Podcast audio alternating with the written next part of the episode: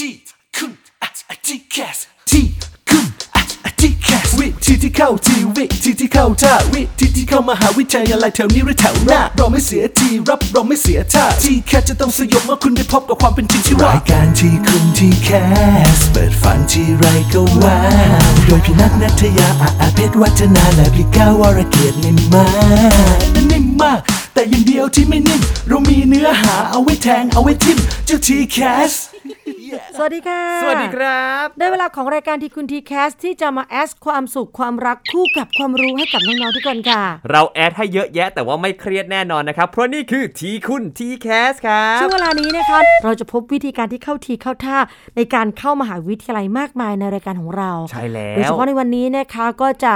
เริ่มต้นในการเข้าสู่ TCAS รอบที่ 2 อย่างเป็นทางการ จริง ๆ TCAS รอบ2เนี่ยมันก็เปิดรับมาอย่างต่อเนื่องแล้วล่ะครับแต่ว่าหลายๆ คนยังไม่ได้ใจจดใจจ่อกับรอบ 2 เท่าไหร่นัก เพราะว่ามัวแต่ลุ้นรอบที่ 1 ซึ่งตอนนี้รอบที่ 1 มันจบเสร็จสิ้นแล้ว แต่ว่าในการจบเสร็จสิ้นเนี่ยมันมีบทเรียนที่น่าสนใจครับวันนี้เรามีสถิติที่ส่งตรงมาจากทปอเนี่ยนะคะมาวิเคราะห์ให้น้องๆดูว่าเมื่อจบ TCAS รอบที่หนึ่งไปแล้วเนี่ยมันทิ้ง อะไร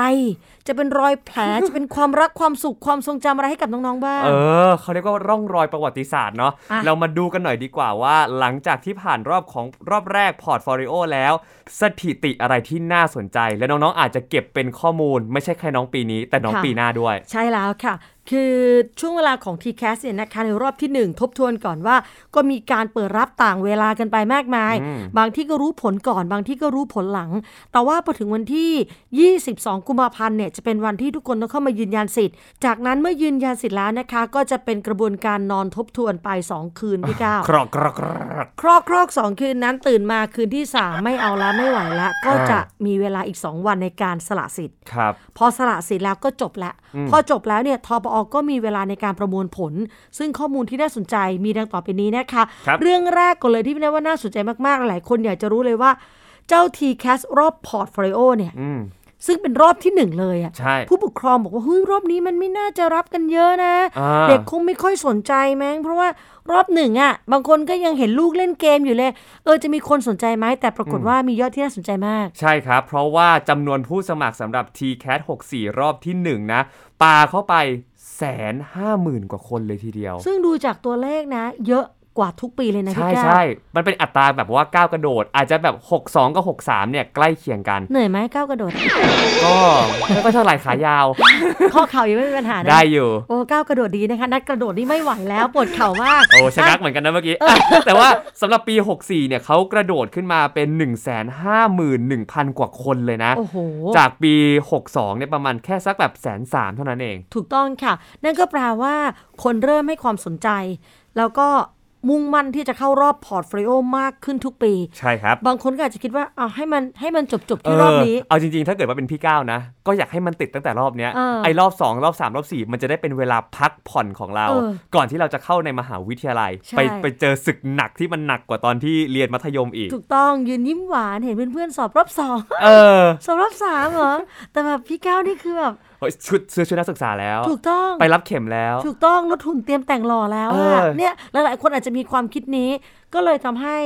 ยอดรอบพอร์ตเนี่ยพุ่งขึ้น พุ่งปรี๊ดเลย อีกปัจจัยหนึ่งคือมหาวิทยาลัยต่างๆเนี่ยเริ่มมีการปรับโครงสร้างหลักสูตรแล้วก็รูปแบบการรับให้เป็นพอร์ตโฟลิโอมากขึ้น ตอนแรกๆอาจจะมีมหาวิทยาลัยเข้าร่วมไม่มากครับก็ยังไม่ไม่แน่ใจนะว่า แค่พอร์ตหนึ่งเล่มอะอืมมันจะทำให้มหาวิทยาลัยเนี่ยค้นหาเนาะเพชรที่เขาใฝ่ฝันเอาไว้ว่าอื้อหืออยากได้เด็กคนนี้มาอยู่ในมหาวิทยาลัยเขาจังเออแต่ว่าผลจากการทดสอบระบบมาอย่างต่อเนื่อง โอ้โห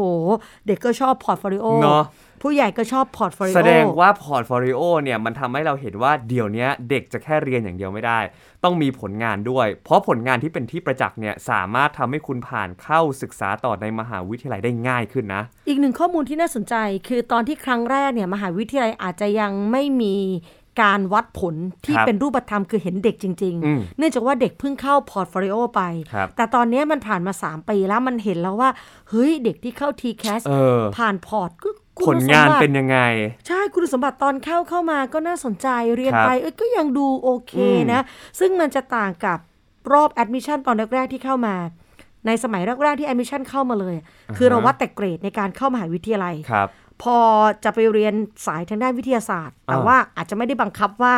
จะต้องใช้แต่วิทย์ไงอืมใช้ไทยสังคมอะไรยื่นเข้าไปด้วยก็ได้อ่าฮะพอถึงเวลาไปเรียนอ้าวเด็กไม่ถนัดวิทย์ออเนี่ยมันก็จะรู้สึกว่าเฮ้ยถ้าอย่างนั้นระบบรับกลางไม่ตอบโจทย์หรือเปล่าอืมมหาวิทยาลัยก็เลยแก้เกมด้วยการไปรับตรงใช่แต่ว่ามันจะตรงข้ามกับรอบพอร์ตที่ทุกอย่างมันไปในทิศทางเดียวกันครับมหาวิทยาลัยก็ say yes เออเด็กก็ say yo เด็กเซโยด้วย say นะ yo yo โอ้ได้ Yo เข้า what's up man ถูกต้องมันก็เลยแบบ yes กับ yo ก็โอเคเออนะจคะริงๆอะมันเหมือนเป็นการผนวก 2 อย่างเหมือนที่พี่นัทพูดเนาะเป็นความต้องการของคน 2 คน ทีนี้หาจุดร่วมตรงกลางมันก็เลยไปได้สวยเลยทีเดียวใช่แล้วทำให้มีค่ะยอดเข้าปีนี้เนี่ย โอ้โห คนสมัครเยอะและท่วมท้นมากครับ ทีนี้นั่นแค่สมัครอืมแล้วสมัครไปแล้วเนี่ย สอบผ่านกี่คนเออเพราะว่าไม่ใช่ว่าสมัครทั้งแสนห้าฮะได้ทั้งแสนห้านะอืมและสำหรับปีนี้นะครับผู้ที่ผ่านการคัดเลือกเนี่ยตีเป็นตัวเลขกลมๆเนี่ยประมาณ 1 0 0 0 0แสนคนอาจจะมีเศษอีกพันนิดๆนะทำให้เห็นว่ามีคนที่ไม่ผ่านการคัดเลือกเนี่ยถึง 50,000 คนเลยทีเดียวนะ ใช่ แล้วถ้าเทียบกับยอดของปีที่ผ่านมานะอืมปีที่ผ่านมามีคนผ่านการคัดเลือกแค่ 78,000เองอะใช่ แต่ว่าปีเนี้ยคนผ่านการคัดเลือกถึง 1 0 0 0 0แสนกว่าคน เออ อาจจะเป็นเพราะว่าตัวเด็กเองเนี่ยเหมือนเริ่มมีแนวทางแล้วเขาอะอาจจะเตรียมตัวมาดีไงใช่เพราะอย่างที่บอกว่าครั้งนี้เป็นปีที่ 3 แล้วเนาะค่ะในการที่มันเกิดรอบแรกพอร์ตโฟลิโอขึ้นมา มีตัวอย่างจากรุ่นพี่แล้ว เห็นแล้วว่าแต่ละมหาวิทยาลัยต้องการเด็กที่มีพอร์ตโฟลิโอแบบไหนใช่น้องๆเขาก็เลยแบบตั้งใจมากใช่แต่จริง ๆ หายไปเกือบ 50,000 คนก็ถือว่าเยอะไหมก็เยอะเยอะนะเยอะเหมือนกันคือ แต่ว่าคนมันสมัครเยอะไงพี่ก้าวคือคนอืมสมัครเยอะขึ้น แล้วคนหายไปก็คือการแข่งขันอัตราแข่งขันมันสูงขึ้นแล้วเพราะว่าครับคนมันแห่กันเข้ามามากขึ้นอืมแล้วประกอบกับเด็กมีเวลาในการปั้นพอร์ตด้วยอ่าคือปีแรกๆเนี่ยตอนทำพอร์ตอาจจะต้องพยายามไปขุดตั้งแต่สมัยอนุบาลสมัยประถมมาใส่จริงเพราะว่ามันไม่รู้จะใส่อะไรดีอะเออแล้วบางครั้งที่เป็นกิจกรรมที่มันก็ดูไม่เกี่ยวกับคณะเลยอืมแต่มันมันไม่มีอะเอมันอก็เอาไปชักตเขกยอแต่กีฬาสีอย่างเงี้ยเอามาใส่ในวิศวะเออถูกต้องให้เห็นว่าเฮ้ยเรามีแบบตรรกะในการใช้แรงนิวตันต่างกล้ามเนื้อแข็งแรงเออเหมาะกับจะไปทำงานเป็นวิศวกรโยธาๆ อย่างเงี้ยเออออกไซต์งานได้เอออาจจะแบบประมาณนั้นนะคะ ซึ่งมันก็อ้อมเหลือเกินเออแล้วก็เป็นชักเย่อในกีฬาสีด้วย ถามว่าเป็นกีฬาระดับชาติไหมไม่เพื่อนเราก็ผอมก็ก๊องแก๊งไม่ย่างนั้นได้เหรอเลยไม่ได้เหรอคือมันมันเบาบางมากเออแล้วพี่นาเชื่อว่าตอนที่มีพอร์ตโฟลิโอมาแรกๆเนี่ยหลายคนก็ไม่ได้เตรียมตัวเอาไว้ แต่ว่าพอเรามีเวลาล่วงหน้าแล้วเนี่ยครับตอนนี้โหใครๆก็คิดทำพอร์ตอะใช่ใช่บางทีเปิดเรียนมาเด็กอู้นักเรียนไปไหนมาไปทำพอร์ตไปเล่นดนตรีเออเรียนนี่ทำหายให้ไปเลยอะทำให้กลายเป็นช่วงปิดเทอมเป็นเวลามีค่าของเด็กใช่รอบแรกนะ ถูกต้องถูกต้อง อันนี้ก็คือสิ่งที่น่าสนใจนะคะว่าหลาย ๆ คนเนี่ยเขาเริ่มที่จะหลุดออกจากตำราเรียนเออและก้าวเข้าสู่การทำกิจกรรมมากยิ่งขึ้น อย่างมีนัยยะสำคัญ คือตัวเลขที่ออกมาเนี่ยมันบ่งบอกถึงนัยยะสำคัญที่คนให้ความสนใจมากขึ้น ทั้งตัวเด็กและก็ตัวมหาวิทยาลัยด้วยครับทีนี้ตัวที่น่าสนใจคือ พอสอบติดแล้ว1นึ่งแสนคนอะเออมันไม่ได้เอาทุกคนนะสิ มันต้องมีคนที่สอบติดแล้วแบบอืมแค่ลองสนาม เออ อย่างเงี้ยยังไม่ไม่อชยากอบ ไม่อยากไม่อยากหยุดอยู่แค่นี้ ใช่ อยากที่จะไปต่อรอบอื่น ถูกต้องวิศวะจุฬาธรรมดามาก ไม่ ไม่ตื่นเต้นเลย เออ โอเค ชิลมาก ไม่ไม่เอาหมอเฉยไม่ได้ เฉยเฉยไม่มันไม่แบบ รู้สึก ชุดสีขาวไม่ชอบ ไม่ตื่นเต้น เดี๋ยวเออ เลอะเทอะสกปรกง่ายอะ แคนเซิลไปก่อน คนแบบนี้อาจจะมีอยู่ในอยากโลกอยากเจอหน้าเหมือนกันนะ อยากจะแบบอืมอยากจะนั่งพูดคุยกับเขาสักนิดนึงเออพี่แต่ว่าพี่ว่าคนฟังก็อยากเจอหน้าเรานะ คิดอะไรอะเออคือคือมันมีคนแบบนี้จริงๆที่ไม่ใช้สิทธิ์เออเพราะว่าเอาจริง ๆ นะ ทุกๆ คนก็มีความพอใจที่แตกต่างกันเนาะค่ะอาจจะอยากลองรอบก่อน ซึ่งตัวเลขของผู้ที่สอบติดแล้วเลือกที่จะไม่ใช้สิทธิ์ ก็คือเลือกที่จะไปต่อรอบต่อไปนะครับ ตัวเลขเนี่ยมีประมาณ 23,000 คนด้วยกันอะก็แปลว่าในยอด1นึ่งแสนกว่าคนอืมหายไปละ23,000ใช่ คือเซโน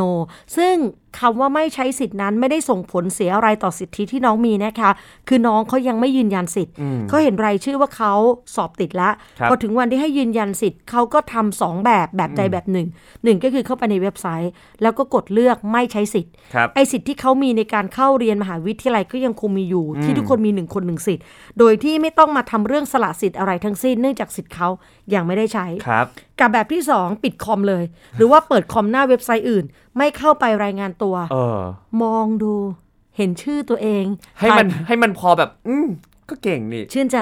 ถ่ายภาพคู่นิดหน่อย โพสเซลฟี่ แล้วแต่เออแต่ไม่กดปุ่มอะไรเลย เขาปล่อยไว้อย่างนั้น ปล่อยให้เวลามันล่วงเลยไป เป็นสัญญาณบ่งบอกให้ทปอรู้ว่า ไม่เอาไม่เอา ถูกต้อง คือเขาเซโนมาอะทปอก็ไม่เป็นไร ปล่อยเออเขาต่อไป ไม่ได้ไปยุ่งเกี่ยวอะไรกับสิทธิ์ของเขาครับแต่ว่าก็จะรู้แล้วว่าอะมันมีที่นั่งว่างนะ มีคนอืมไม่ใช้สิทธิ์นะ ทีนี้พอไม่ใช้สิทธิ์แล้ว ขั้นต่อไปสำหรับคนอีกกลุ่มหนึ่งที่สอบติดเหมือนกัน ก็คือยืนยันสิทธิ์ถูกไหมใช่คือเรามีคนสอบติด 1 1 0 0 0 0คนอืมไปแล้วไม่ใช้สิทธิ์ 23,000แน่นอนว่าบวกลบเร็วๆเนี่ยนะคะมันครับก็ประมาณ 70,000 กว่าและใช่77,000โดยประมาณที่ยืนยันสิทธิ์อืมมันยังไม่จบแค่นั้นไงพี่ก้าว step มันคือเลือกก่อนว่าจะใช้สิทธิ์ไหมครับไม่ใช้สิทธิ์ก็หายไปเอออ่อะ step ที่ 2 เลือกยืนยันสิทธิ์เออสองสองคืนผ่านไป เอ๊ะทบทวนทบทวน อืมอยากจะไปรอบต่อไปแล้วว่าใช่ ยืนยันไปแล้วงั้นก็เกิดวิธีการสละสิทธิ์ขึ้นนั่มานไงพอสละสิทธิ์ขึ้นมาปุ๊บแปลว่าหนึ่งสิทธิ์ที่คุณเลือกเรียนเนี่ยมันอืมมันใช้ไปแล้วใช่แล้วพอใช้ไปแล้วคุณจะปฏิเสธมันอีกครั้งหนึ่งอันเนี้ยเท่ากับว่าคุณเข้าไปใช้สิทธิ์ สละสิทธิ์ ซึ่งสละสิทธิ์สามารถทำได้กี่ครั้งครับหนึ่งครั้งหนึ่งครั้งในหเข้านึ่งใจไหมชีวิต ใช่ คือนอกจากเราจะมีสิทธิ์ในการยืนยันสิทธิ์แล้วเนี่ยอืมเรายังมีสิทธิ์ในการสละสิทธิ์ด้วยครับซึ่งยืนยันสิทธิ์ก็ต้องเลือกได้แค่หนึ่งที่อืมสละสิทธิ์ก็เลือกได้แค่หนึ่งครั้ง นั่นเออแปลว่าใครอยู่ในตัวเลขกลุ่มนี้คุณจะไม่สาสามารถสละสิทธิ์ในรอบต่อไปได้อีก ใช่ครับ ซึ่งคนในกลุ่มนี้เนี่ยมีถึง 1,574 คน เป็นเออตัวเลขที่ไม่น้อย แต่ถ้าเทียบกับ 2 ปีที่ผ่านมา ปีที่แล้ว 3,001 ปีก่อนหน้านั้นเออ2,008มันน้อยลงเรื่อยซึ่งน่าสนใจ และพี่ว่ามันดีดียังไงคือ พี่ก้าวคิดดูดิคนเราจะเปลี่ยนแปลงอะไรเร็วในแค่อืมสองคืน คือถ้าไม่ใช้สิทธิ์เนี่ยยังพอเข้าใจว่าครับสอบติดคณะที่ตัวเองไม่ชอบๆอืมแต่สิ่งที่พี่อาจจะไม่ค่อยเข้าใจเท่าไหร่ในความรู้สึกของน้องนะคือ แล้วสองคืนนั้นไปยืนยันสิทธิ์ทำไม แล้วใช้อะไรเป็นการตัดสินใจในสองคืน หรือว่ามันอาจจะมีปัจจัยของคนรอบข้างหรือเปล่า สองคืนนั้นคือถาโถม ใช่ ไหลบ่าถาโถมเป็นน้ำป่าเข้ามาเลย ก็ไม่แน่ เพราะเราก็เห็นข่าวอยู่เยอะ มันมีเคสกรณีที่คุณพ่อคุณแม่ก็แอบเข้าไปเปลี่ยนแปลงเอออัอันดับของลูกๆก็มีมาแล้ว แล้วทำไมไม่คุยกันก่อนจะยืนยันสิทธิ์ ซึ่งมีเวลาตั้งหลายวัน แล้วพอยืนยันสิทธิ์เนี่ยสองวันสนิทกันสุดเออทุกคนแวดล้อมเข้ามาสนิปทระเดกันประดังญาติเออที่ไม่เคยคุยกันประหนึ่งว่าเราได้รางวัลที่หนึ่งใช่เขาจะเข้ามาขอมีส่วนร่วมนิดนึเองอ เนี่ยเนี่ยคืออยากคุยกับคน 1,500 คนนี้มากเลยนะอืมว่า แล้วมันมันเสียสิทธิ์ตรงที่ว่าอะไรคือ แทนที่จะไปสละสิทธิ์ในรอบอื่นอะเออ มันมันถูกใช้ไปแล้วไง ใช่ คือเราก็ไม่รู้ว่าข้างหน้าต่อไป เฮ้ยเรารอบสองเราได้อีก เราเออเราไม่ชอบอีกทำไงอะ่ะเออ แล้วเรากดยืนยันไปแล้วด้วย มันเปลี่ยนอะไรไม่ได้ เหมือนเหมือนไม่เก็บ item นี้เอาไว้ใช้ในรอบอื่นที่มันอืม มันจะลุ้นกว่านี้ไหมอันนี้ไม่ทราบนะคะไม่ได้เป็นความผิดเพราะว่าเป็นสิทธิ์ของน้องใช่ไม่ไม่ปัจจัยเดียวเลย ๆเออ เขาอยากใช้กดปุ่มสละสิทธิ์ อ๋ออยากลองคลิกดูมันจะเอฟเฟกต์มันจะมี pop up อะไรขึ้นมาไหมการสัมผัสเออทุกสิ่งให้ครบ รู้แล้วแหละว่าฉันน่าจะไปแอดมิชชั่นอ๋อเพราะว่ารอบนี้เนี่ยมันรอบหนึ่งเนี่ยที่คณะฉันอยากใช้เนี่ยมันไม่มีมันไม่เปิดอ๋อฉันรอแอดมิชชั่นอย่างเดียวแต่อยากกดอยากกดอยากลองเออเป็นอาจมีสบายใจ อาจจะมีเป็พันกว่าความคนเป็นความสบายใจอะแล้วแต่นะคะเออแต่ว่าอย่างไรก็ตามเป็นสิทธิ์ของคุณแหละ ตรงนี้เนี่ยมีจำนวนที่ลดลงซึ่งเป็นเรื่องดี เพราะว่ามันมัน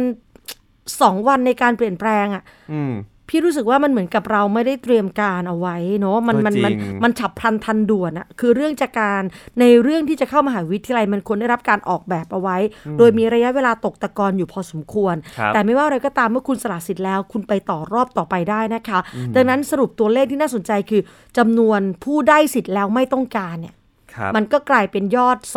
24,681 คนอืม ไอยอดเนี้ยมันมาจากไหนก็คือ เวลาที่คนเราสอบติดอะมันมีการแสดงความไม่ต้องการได้สองแบบครับแบบที่หนึ่งคือไม่ใช้สิทธิ์ไงพี่ก้าวอืมตั้งแต่แรกเลยก่อนที่จะยืนยันสิทธิ์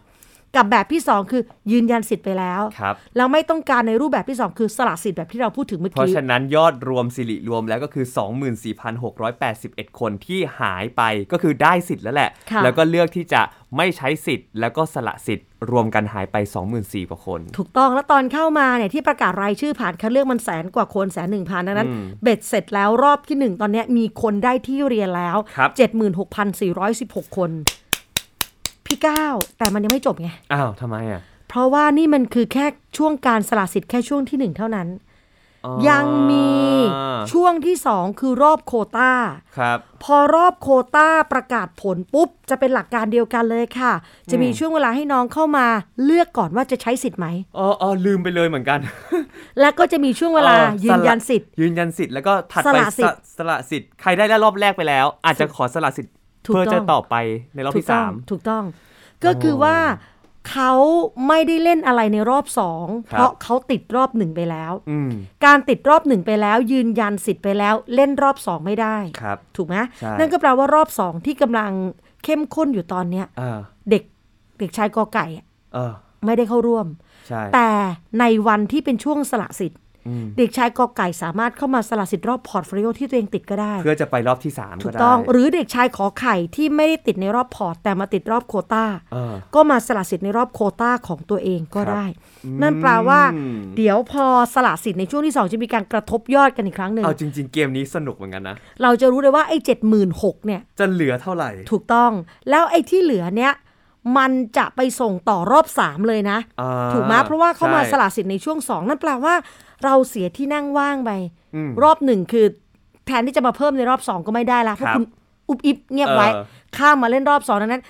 มันจะเหลือประชาชนอีกส่วนหนึ่งที่สละสิทธิ์อะไปกองรวมกันในรอบที่อ่า3ซึ่งปีนี้เป็นปีแรกที่มีการควบรอบครับคือ admission 1 กับ admission 2 เข้าด้วยกัน เพราะฉะนั้นเนี่ยเกมก็จะจบเร็วขึ้น แล้วที่นั่งต่างๆ ที่มันเคยไร้ค่าเนี่ยเมื่อเกิดน้องสละสละสละไปปุ๊บมันก็จะไปถูก ตบเข้าไปในรอบที่ 3 รอบที่ใช่4ต่อใช่ไปสำหรับมหาวิทยาลัยที่เติมที่นั่งทันเออแต่บางมหาวิทยาลัยเราตอบไม่ได้ว่าทุกมอจะเติมหเอมอดก็ไหมจริงเพราะว่ามันมีกระบวนการน้องๆรอบ3รอบ4จะมาหวังอย่างนี้ไม่ได้นะ ไม่ได้จะไปหวังบอกอุ้ยที่นั่งสละสิทธิ์เลยสละสิทธิ์เลยเดี๋ยวเขาไปเออเทรวม บางคณะมีรวม บางคณะบอกได้เท่านี้ก็เท่านี้อ๋อ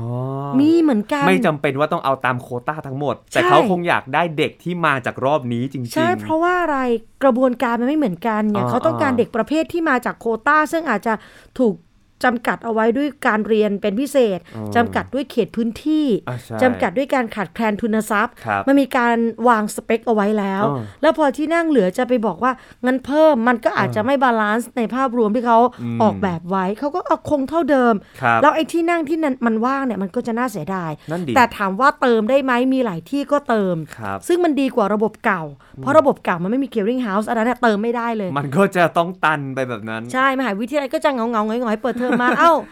แจ้งมาร้อยเหลืออยู่20เก็บเหงาเก็บเก้าอี้ เออ ไม่รู้ว่าจะแบบ ใช่ อยากจะบอกน้องๆว่าการตัดสินใจของน้องๆเนี่ยไม่ได้กระเทือนแค่ตัวเองนะค่ะแต่มันกระเทือนเป็นภาพใหญ่และภาพกว้างมากใช่แล้วเพราะฉะนั้นจริง ๆ แล้วก็ลองคิดดีๆ แต่ทั้งนี้ทั้งนั้นเนี่ยก็ไม่อยากให้กดดัน เพราะว่ามันเป็นอนาคตของน้อง มันอยู่ที่น้องจะต้องตัดสินใจเลือกเองครับใช่แล้วค่ะนี่คือการวิเคราะห์ในภาพรวมของรอบที่หนึ่งที่มันเสร็จสิ้นไปแล้วเออเดี๋ยวเราพักกันสักครู่หนึ่งให้น้องตั้งสติก่อนแล้วเดี๋ยวช่วงหน้า เราจะมาสตาร์ทเริ่มกันในช่วงที่ 2 คือรอบโควตาได้ใคครัรบได้สิทธิ์กันบ้าง แล้วมันมีรายละเอียดอะไรที่เราต้องรู้ที่เราจะต้องวางแผนกันต่อใช่ ในรอบหน้าช่วงหน้าเจอกันค่ะ เจอกันครับ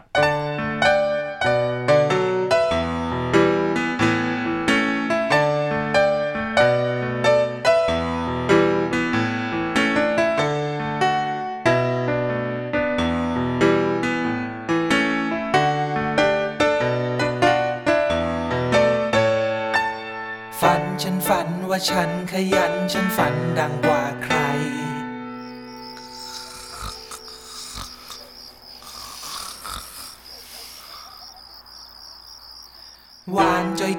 จะก้อยจะหัวที่มัวจะถูกไหม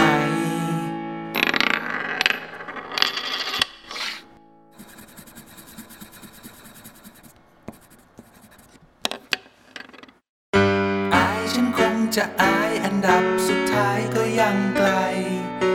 ดีนะยังดี ที่ยังมีเธอคอยปลอบใจ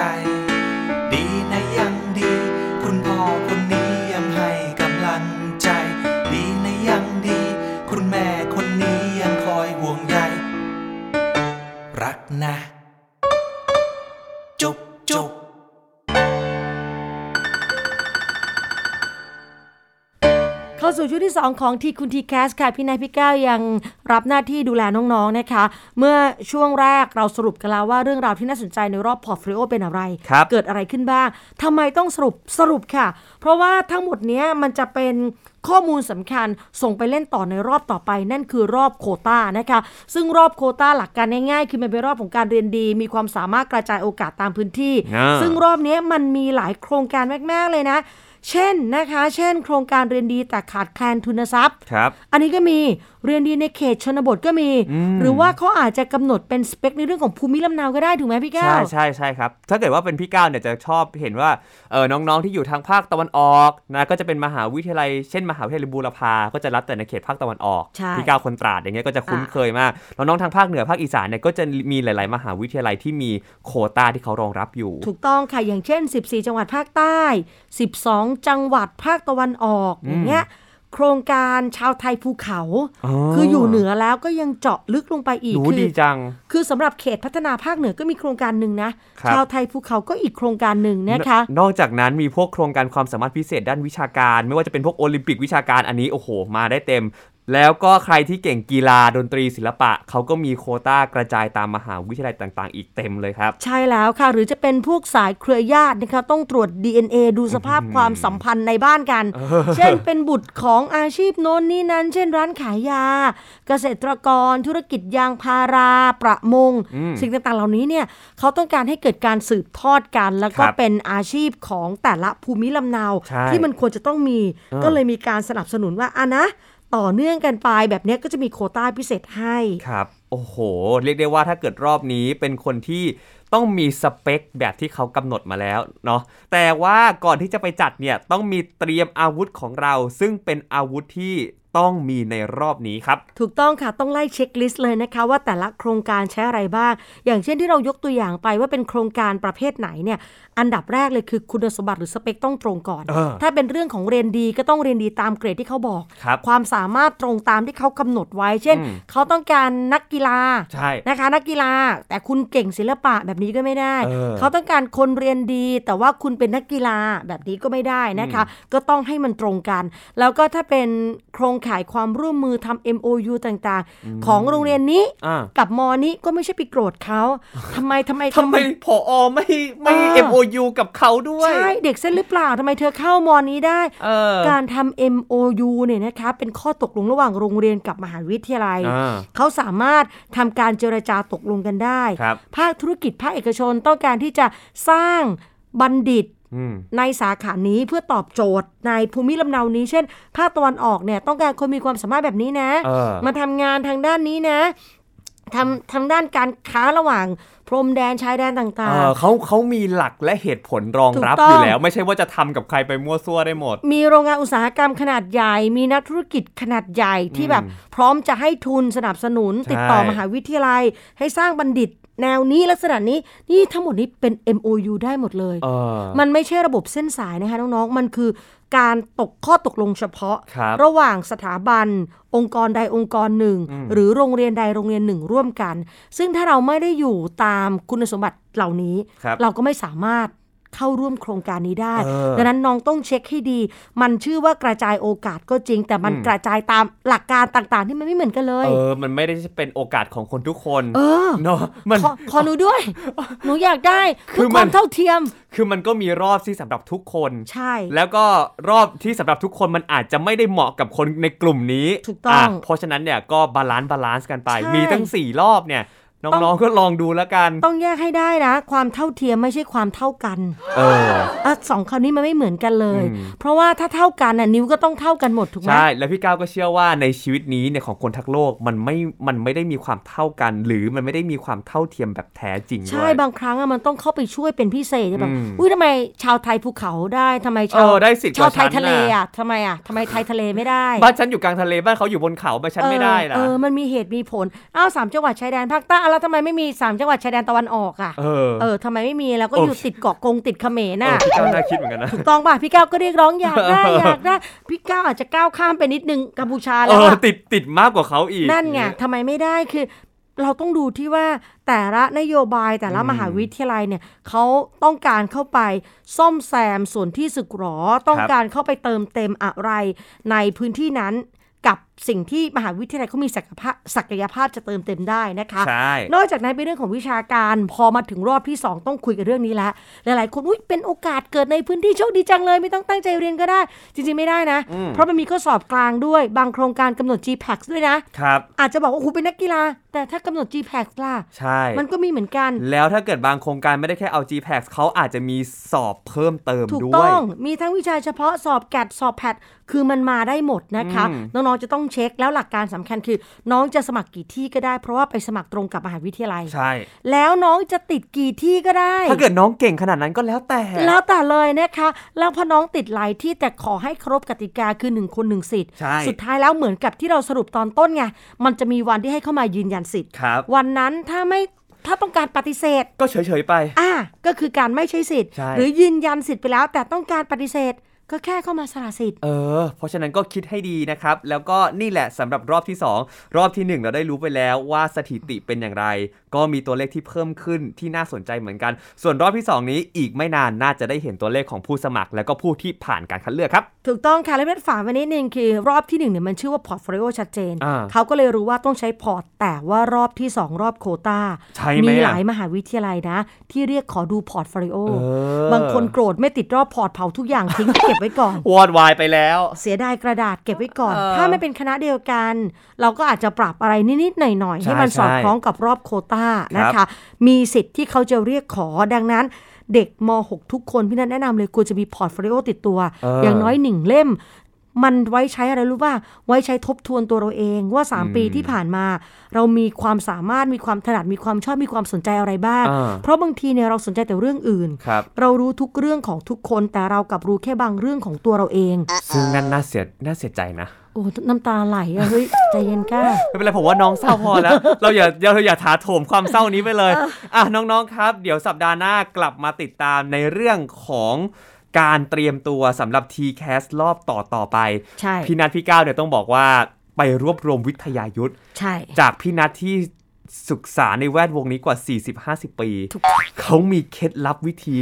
เรื่องของการการันตี อายุอานามเนี่ยอาจไม่จำเป็นก็ได้ มันเป็นเขาเรียกว่าอะไรภาษีแล้วก็อ๋อวุฒิที่แบบ เฮ้ย น้องๆอืมน่าสฟัร้างงความน่าเชื่อถือใช่ไม่ได้เกี่ยวกับตีนกา ไม่ไม่หน้าแก่เหี่ยวย่น ไม่เกี่ยวนะ ไม่เกี่ยวจ้ะเอออ่อะสำหรับวันนี้หมดเวลาของเราสองคนแล้วนะครับ พี่นัทพี่ก้าวต้องขอตัวลาไปก่อน ทีคุณทีแคสบายบายครับ สวัสดีค่ะ ขอบคุณเธอที่ฟังฉัน ฟังหัวใจของกันเหมือนเป็นสิ่ง ที่ฉันต้องการจะให้